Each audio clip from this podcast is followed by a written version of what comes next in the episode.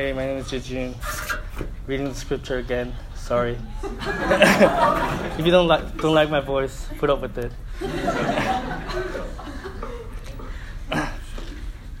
again, the Lord spoke to Ahaz. Oh, Isaiah 7, 10, 10 to 17, and 9 to 9 1 to 7. Again, again, the Lord spoke to Ahaz. Ask a sign of the Lord your God.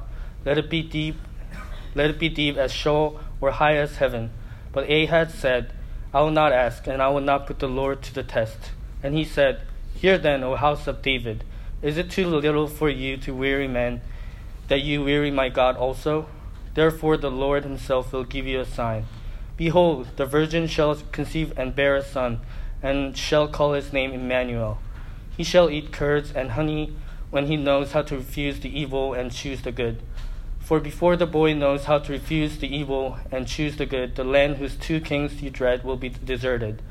The Lord will bring upon you and upon your people and upon your father's house such days as have not come since the day that Ephraim departed from Judah, the king of Assyria.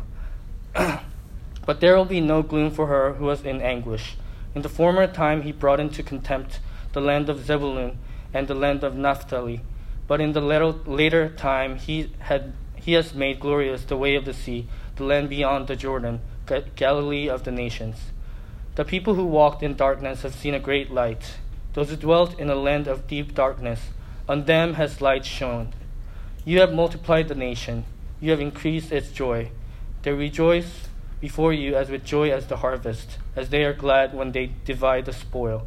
For the yoke of his burden and the staff for his shoulder, the rod of his oppressor, you have broken as on the day of Midian.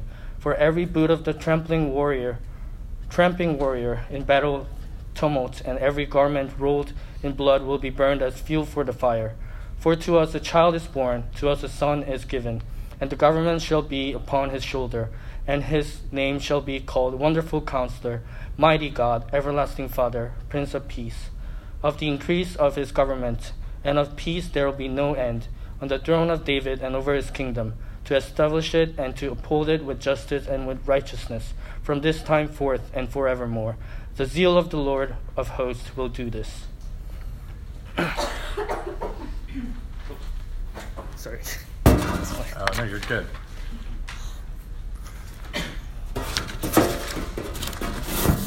Hello.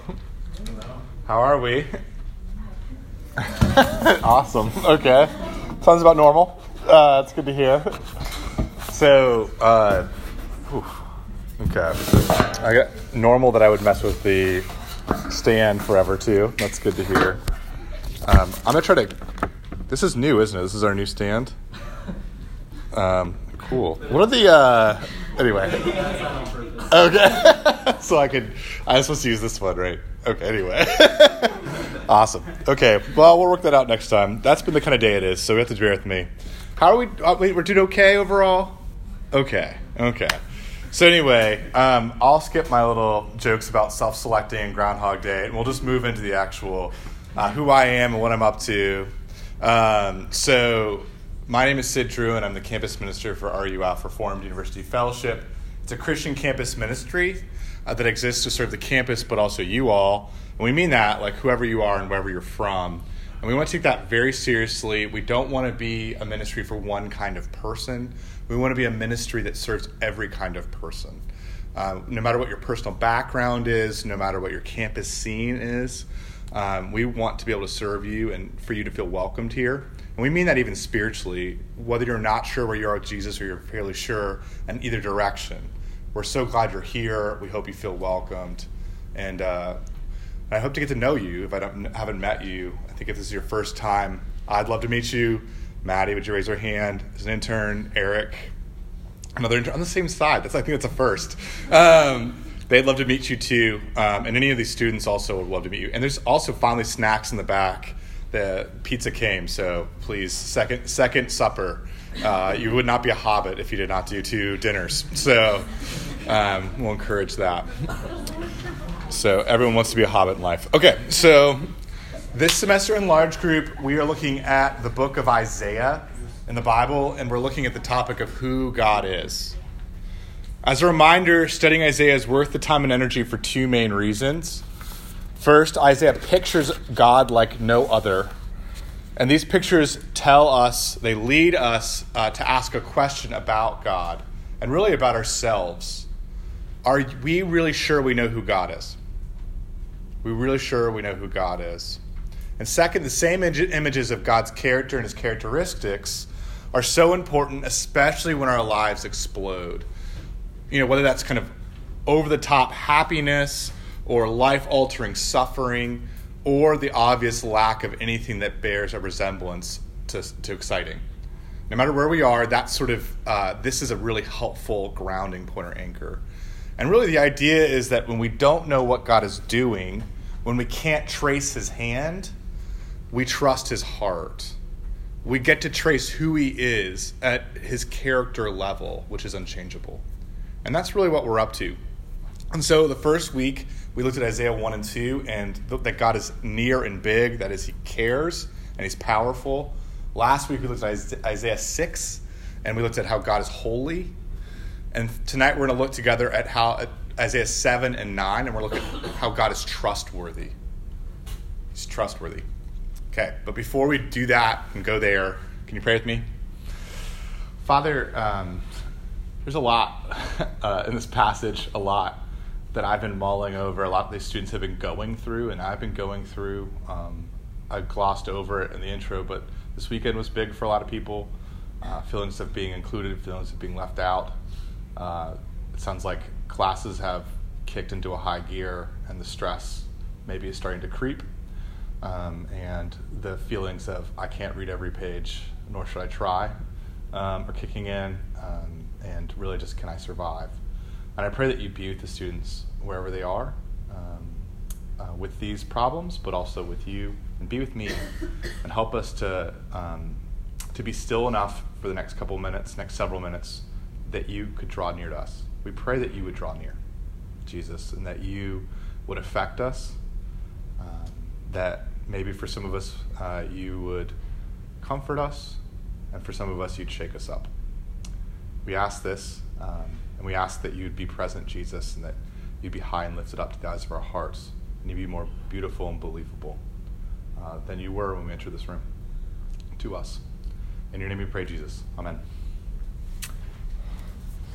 So I've been reading this memoir, uh, When Breath Becomes Air. Um, and I'm going to try not to butcher his name, but it's about a world class neurosurgeon, Paul Kalanithi.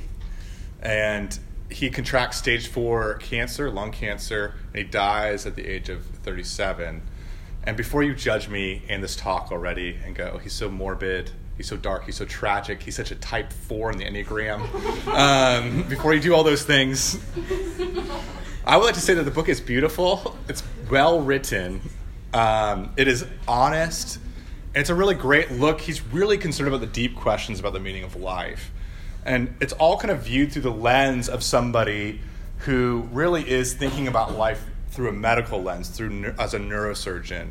And Paul Kalanithi is he writes about his very first patient on his first rotation as a medical student in med school uh, for some of you, this is going to be a real reality very soon.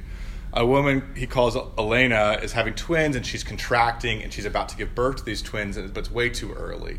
They're very premature. The twins are 23 and a half weeks old. That's a half a week from kind of being out of the womb and being viable or able to live with a good chance. And so Paul um, is kind of monitoring Elena, and he gets curious and he starts kind of asking questions about the squiggles in the twins' heart monitor to the attending nurse, and the nurse starts talking to him about it. And then she takes one look at a particular pattern, and then she panics. She picks up the phone and calls the attending doctor. After an emergency C section on Elena to rescue very premature twins, Paul describes these twins taken out of the womb this way two purple babies, barely moving, eyes fused shut, like tiny birds fallen too soon from a nest. And sadly, both of those twins die within 48 hours of their birth. And that's his first medical school rotation, first patient. It starts off intense, right? And later, Paul is, follows up on the twins and asks the attending physician, a woman named Melissa, he asks her, Was it the right choice to do the emergency C section? Melissa replies, No question. It was the only shot they had. But Paul, being curious, presses the issue. But how do you know when the heart tracing looks bad enough? Which is worse, being born too early or waiting too long to deliver? To this, Melissa coolly replies, looking up from the television that she's watching, judgment call. How do you know when to, when to take out the kids? Judgment call. And this response kind of sends Paul into a mental and emotional tailspin. And he realizes that he has been called on, he will be called on as a doctor to make life and death decisions all of the time for the rest of his life. And he kind of says it this way What a call to make. Surely intelligence wasn't enough. Moral clarity was needed as well. Somehow I had to believe I would gain not just knowledge, but wisdom too. He realizes that his profession is going to require moral, emotional, and mental and physical perfection. Right? He's going to focus on neurosurgery, the hardest of the hard, the demands of all the more. He's going to require that kind of high level perfection in every sphere. But the more he practices neurosurgery, the more he realizes that he has mistakes to own. Mistakes in judgment about whether to operate at all on a person in their brain He's making his failures in empathy. Sometimes he ignores a person's pain. Sometimes instead, he doesn't consider a patient's worries. In his defense, over and over again, you can tell that the kind of life that a neurosurgeon resident lives is just grueling. No sleep, ridiculous hours. And, you know, every decision he makes as a neurosurgeon resident is high stakes. It's life or death. Quality of life issue is always the issue. And so he's bound to make mistakes, he's bound to fail, but he wrestles out loud with not just how does he make better decisions, like how can I make better decisions, but also with whether he can live with the consequences of his own bad decisions. And that's actually where King Ahaz is in chapter 7. He would have understood Paul Kalanithi, Kalanithi. Ahaz would have gotten exactly what Paul is describing about medicine's high stakes it's decision making, life and death decision making. You see, the prophet Isaiah comes to King Ahaz in chapter 7 in the midst of a huge decision. Outside of the, it was roughly 735 BC, and the ultra violent war machine of Assyria is idling just outside the borders of Judah, the southern kingdom of ancient Israel. And Assyria this is about to steamroll Ahaz, his kingdom, and all the kingdoms nearby. But then, to make matters worse for Ahaz, his neighbors to the north, Ephraim, the northern kingdom of Israel, and even farther north, Syria, make a military alliance with each other. And they basically say, You got to join us, Ahaz, to fight against Assyria, or we're going to go ahead and invade you. So he is in a lot of stress. And King Ahaz is in this like classic rock in a hard place you know, like the catch 22, the lose lose. Like he can't make a good decision, it feels like. And some of you feel like you're in the grips of that moment of one really hard decision or many hard decisions. Um, and, you know, again, it's probably not life or death, but you still feel stuck, and honestly, you're a bit scared or angry. Or you see the future coming, you know, graduation. shifting friend groups, who to live with next, whether to take that romantic risk. And like Paul Kalanithi or King Ahaz, you and I want to know. We want to know this. How do I make better decisions? Okay? Does God, does life require moral, emotional, and mental perfection? Can I live with my consequences of bad decisions I make? How do I, in my limitedness, right, in my fallibility, how do I live in a world filled with cancer and premature births and Assyria and my mistakes and personal failures? Isaiah chapter 7, verses 10 through 17, and chapter 9, verses 1 through 7, speak to these big life questions that we all have kind of rattling inside. Isaiah points to God and he shows just how God is trustworthy in the midst of these decisions. God is trustworthy. He means and he keeps his promises. so we can rely on these promised words. So God is trustworthy. He means and He keeps His promises. So we can rely on these promised words. And we can use these words to decide our present and plan for the future. That's kind of my basic thesis. I'm, I'm saying that God is trustworthy and he's promises we can rely on now and then. And Isaiah does this by, in chapter 7 and 9, in the 730s BC, by kind of pitching two scenes for us. So we're going to look at scene 1 and we're going to look at scene 2. Okay, scene 1 is Isaiah 7, verses 10 through 17. And scene 1 shows us the value of trusting in God's human words to make our present tense decisions. And then, second scene, Isaiah 9, verses 1 through 7, shows us the value of trusting in God's human child to plan for and live with the future. Okay, so that's all in your handout, by the way, if that was confusing. It's all in your handout. So we're going to look at the two blocks of text together and two, just two, two points tonight. I know it's kind of shocking. Some of you are Oh my gosh, where's the Trinity? Um, dual natures of Christ. Dual natures of Christ. Okay. So, as usual, these verses and points are in your handout, okay? But also, as usual, we're going to start at the very beginning. We're going to start at chapter 7, verse 10, and we're going to move through it. And we're going to look at how God's words are worthy of our trust. So, look, just to give you a heads up so you don't like just freak out inside, the first point is going to be a lot longer than the second. That's intentional. So, um, I will get to the second one, it'll be much shorter. And uh, the second one's really a teaser for next week. So exciting. Okay. So in verse 10, look with me there, we're told, again the Lord spoke to Ahaz. So again is a reference back to the verses before our passage tonight, to, to Isaiah 7, verses 1 through 9. Since you don't have those before you, I'm just going to summarize them.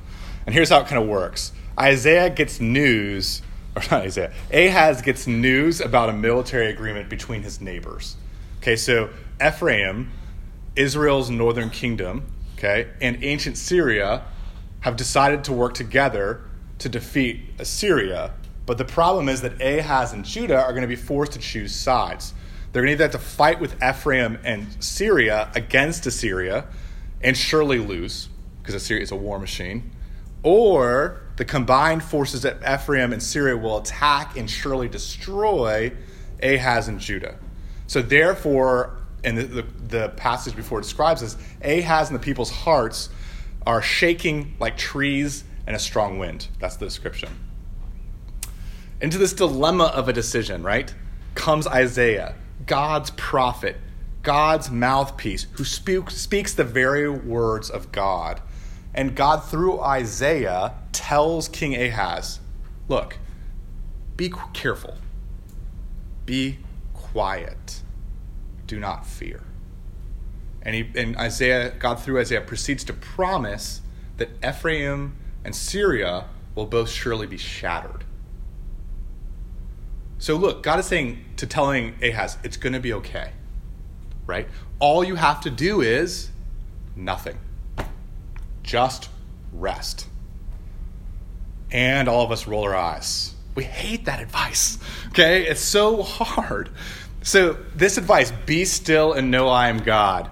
Ah, it's the worst. It's so very difficult. It's so hard to wait. It's so hard to rest in general, but especially when we can hear the footsteps of our own anxiety. When anxiety is on the move and on the prowl.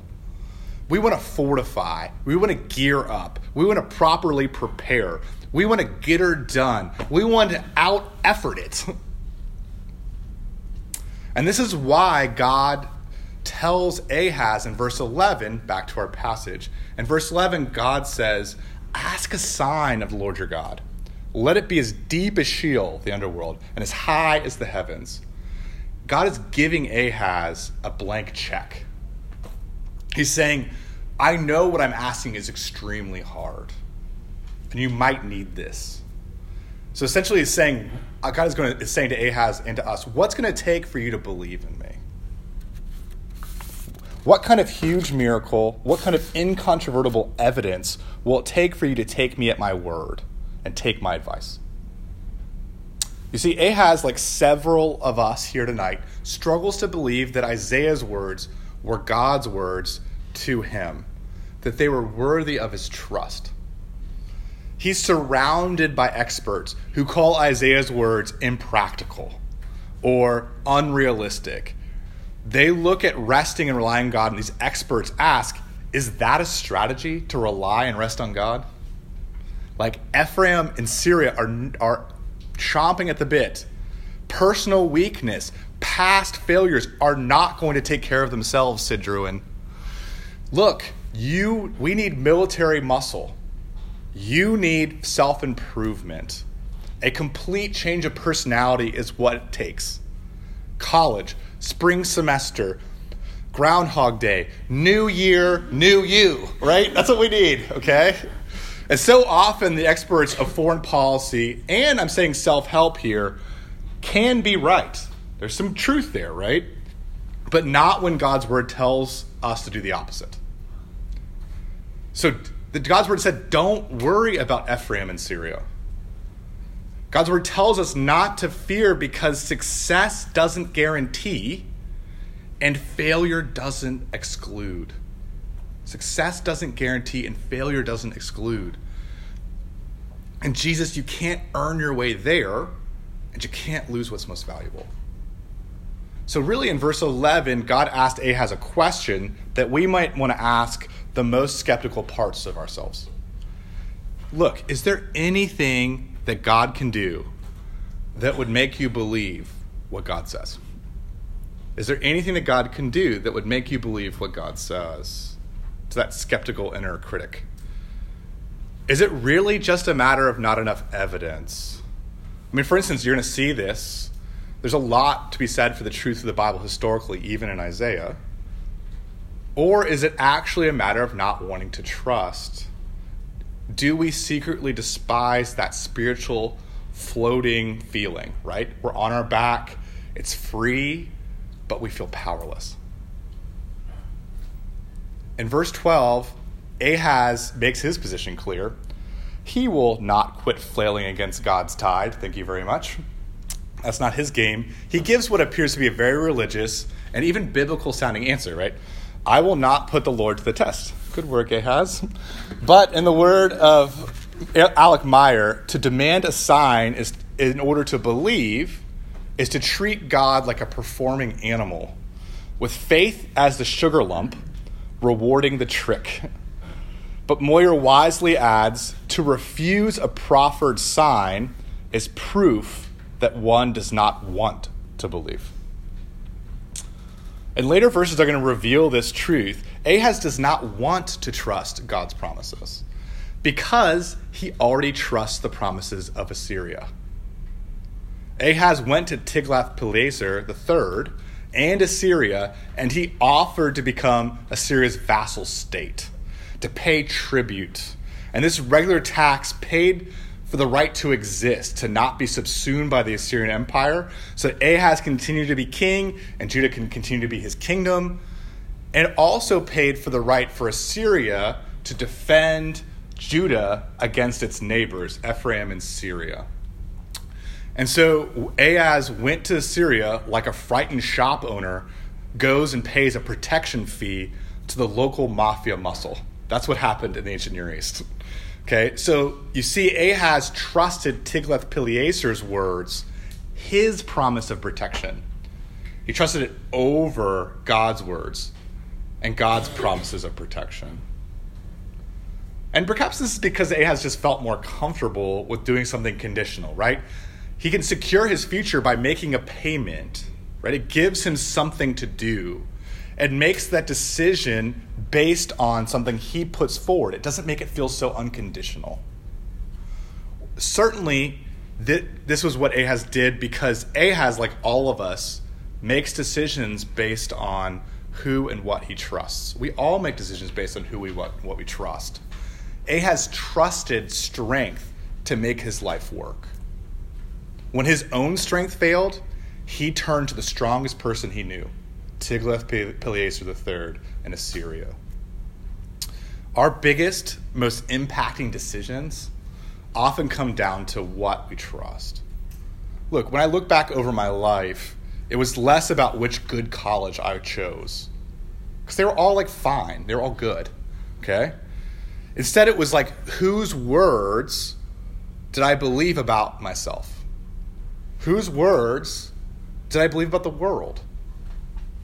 My career, my wife, my closest friends could have been anywhere. But they would have been radically different, and they sometimes were radically different, without living by Scripture. That changes the variables the most. Even though we really want that one answer, and we want God to be a magic eight ball. I get it. Definitely not clear. Okay, so, but notice how God gets our struggle in the passage. Look at verses 13 through 17. God underlines what's so hard about believing words of people like Isaiah. Okay, there, it's hard to believe that Isaiah's words, people's words, are God's words. That is so hard. It's so hard to trust the Bible because God's words are so very human. What is God made, what God made is human conveyed. And that makes it feel shaky at best for many of us in the room.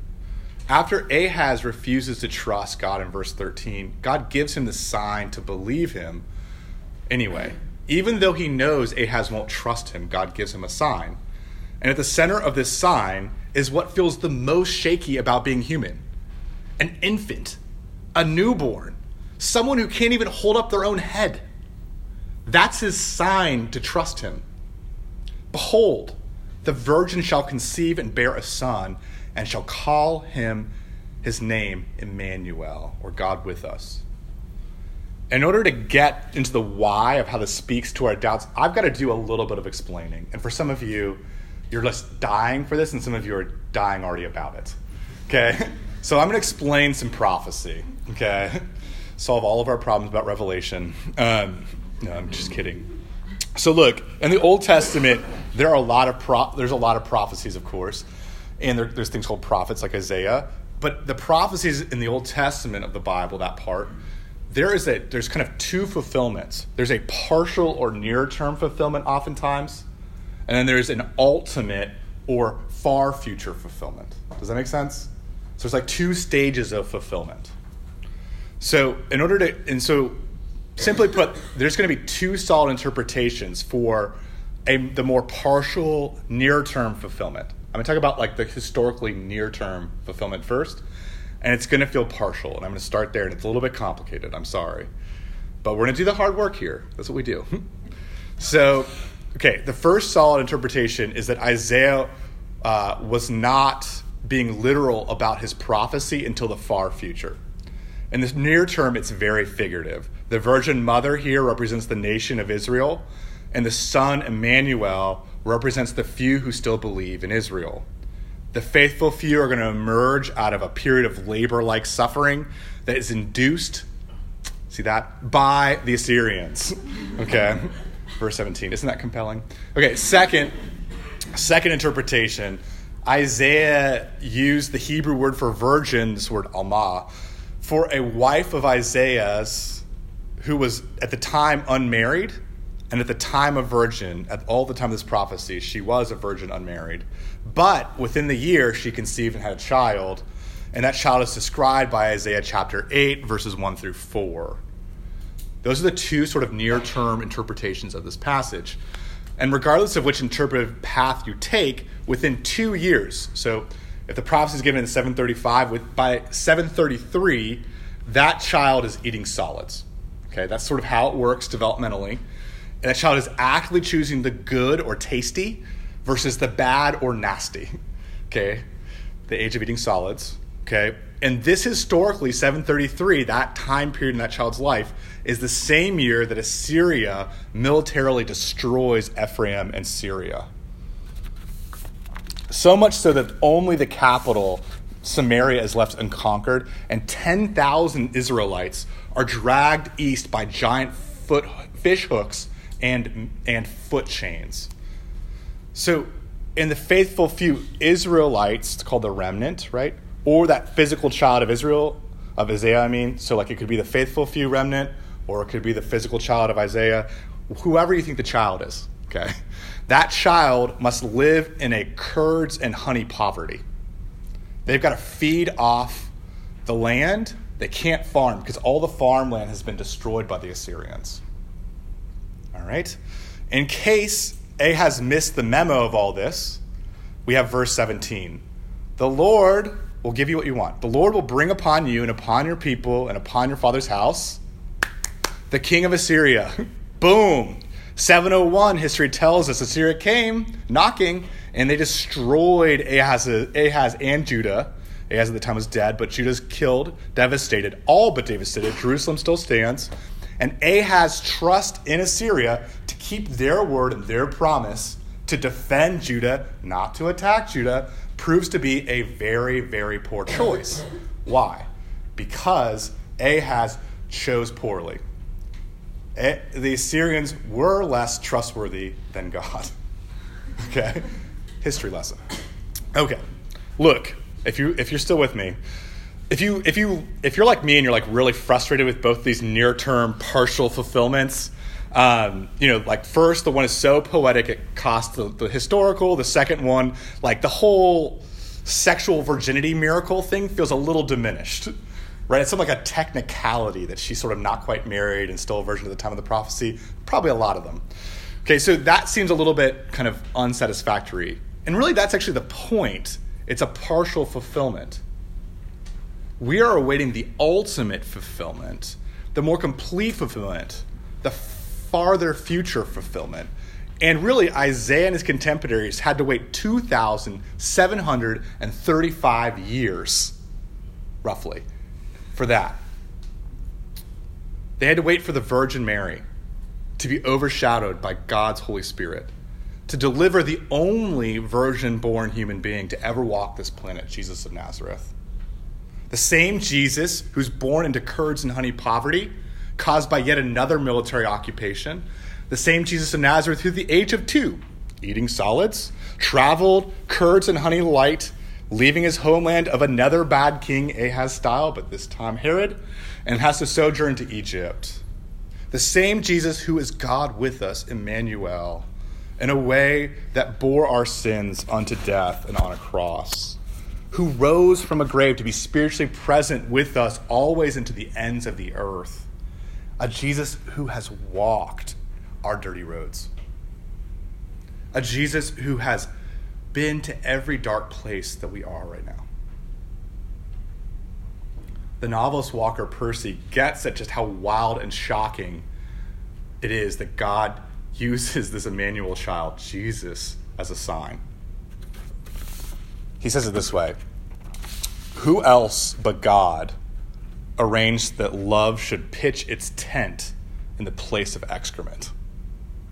Who else but God arranged that love should pitch its tent in the place of excrement.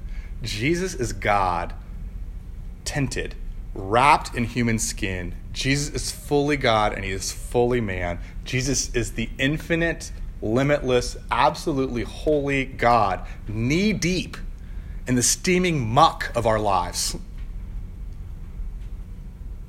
He is knee deep in the steaming muck of our present tense decisions. He is God with us. He is Emmanuel. And Jesus, who is born as the most shaky of human newborns, who is subject to med- medical judgment calls with far less medical training, this Jesus is called the Word of God. And like Jesus, God's words are fully divine and fully human. They are God's thoughts wrapped in human vowels and in human consonants they are God's infinite, limitless, and absolutely holy words uttered in what John Calvin calls cosmic baby talk.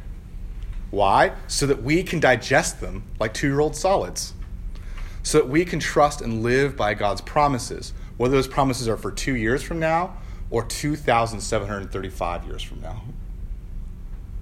So, what Isaiah 7 is predicting here is that our problem with the humanity of the Bible, which all of us deep down probably have a problem with that, is a problem with the humanity of Jesus, or should be a problem with the humanity of Jesus.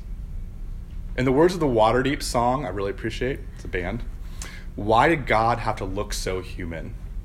He was supposed to look like lightning, and instead he looked like his mother. And really, if I'm honest, my frustrations with trusting God and His Word to make better decisions, this anger comes from a fear. And the fear is that I'm going to screw up my future, right? I'm going to permanently mess it up. And once again, Isaiah underscores that fragile feeling by putting all of our permanent futures into the hands of a child. a child who looks like his mother. And so we're finally on to Isaiah 9, verses 1 through 7, and my much shorter, I promise, second point. Okay? And so, really, verse 1 of chapter 9 shows us immediately that Isaiah's prophecy is set in, in the very midst of Ahaz's failure. You've got to understand this. Ahaz invited the Assyrians to invade Judah and the northern neighbors, and they did so. They invaded Ephraim in 733 BC. The Israelite tribes of Zebulun and Naphtali were the most decimated by the Assyrian invasion. And so their gloom, their anguish, their feelings of contempt would have been the worst. But verse 1's prophecy tells us that Ahaz's failure, that our failures don't have the last word. In the latter time, God gives this area of Gilead and Dor in Galilee a glorious reversal. How cool is this? And unlike the 8th century BC original audience of Isaiah, we know exactly how that reversal takes place through Jesus, the light of the world. Where was Jesus born? Or where did he actually grow up, I should say? Born in Bethlehem. Where did he grow up? In Galilee. Where did he first preach the gospel? Where did he first do his public miracles of healing? In Galilee, in the area that's being described by Naphtali and Zebulun. So the first audience that took the, uh, the consequences of Ahaz's faithlessness is the very same audience that first receives the glory of God incarnate. How cool is that? What does that speak to us in our suffering?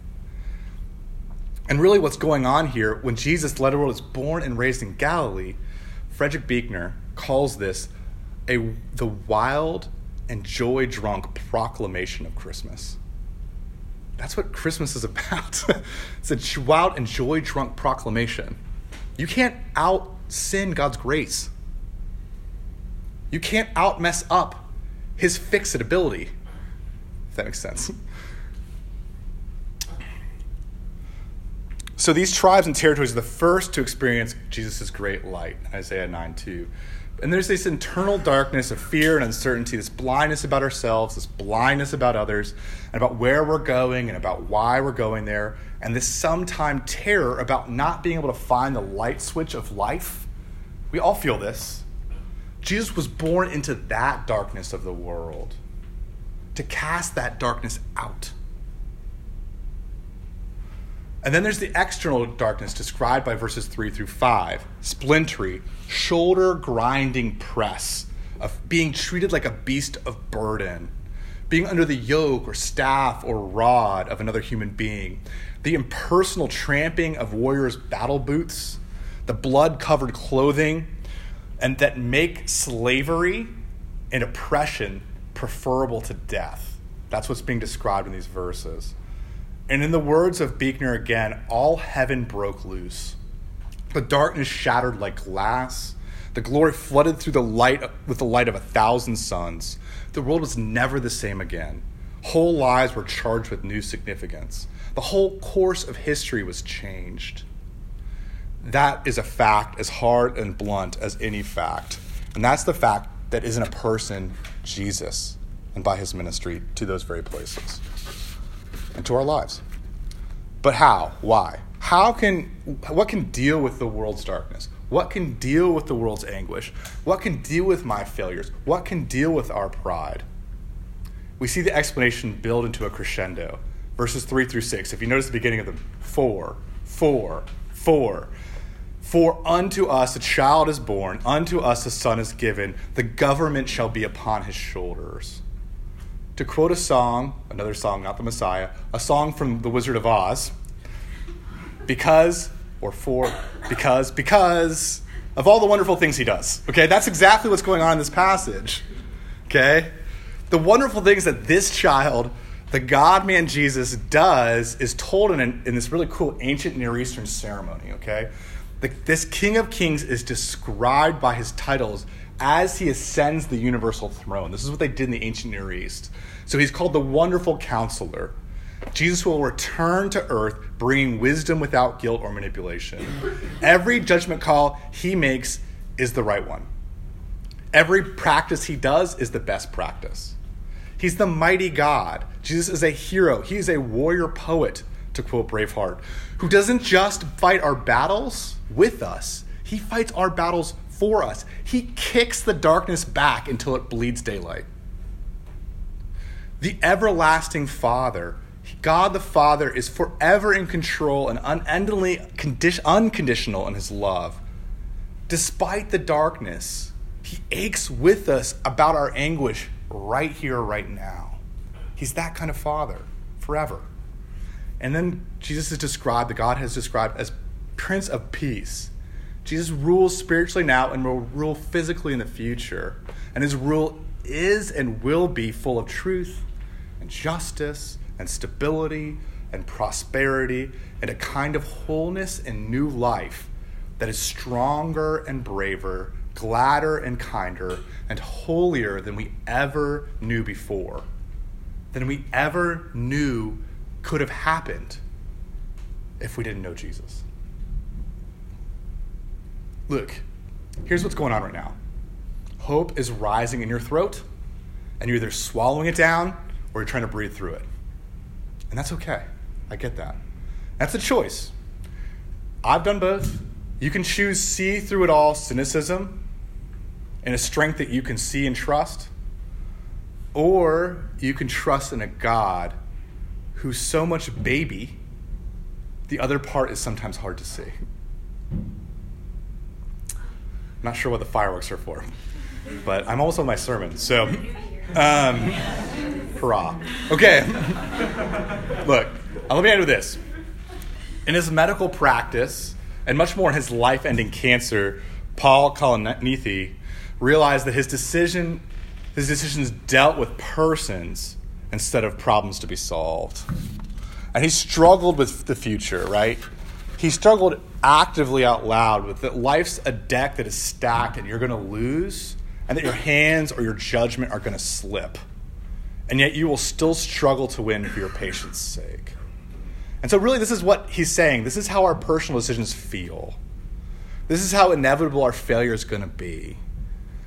But I think these kind of realisms led Paul to write this. Yet I return to the central values of Christianity sacrifice, redemption, forgiveness, because I found them so compelling.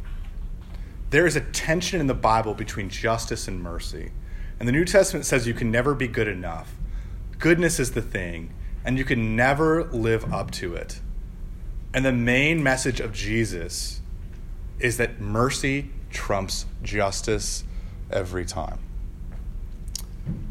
That is, we need Jesus not just to be good, not just to make good decisions. We need Jesus' mercy to forgive us about our failures and to right the wrongs around us every time. Would you pray with me? Father, thank you for this time. Thanks for this passage, which is tense but good. And I pray that that future hope, that vision of a, of a ruler ascending and putting things the way they're supposed to be, would, would move our hearts. That as everything feels like it's in flux and everything feels so difficult and hard and decisions feel so weighty and important, I pray that you give us the wisdom we need to make them, that we trust in your words and who you are, even as a baby, but also, Lord, that you would really help us to trust in the future that there's going to be a child that you have been born and you will come back again and you'll make many of these verses a reality that's more beautiful than we could even possibly believe. Thank you, Jesus, for your surprise. Thank you for your love. In your name we pray. Amen.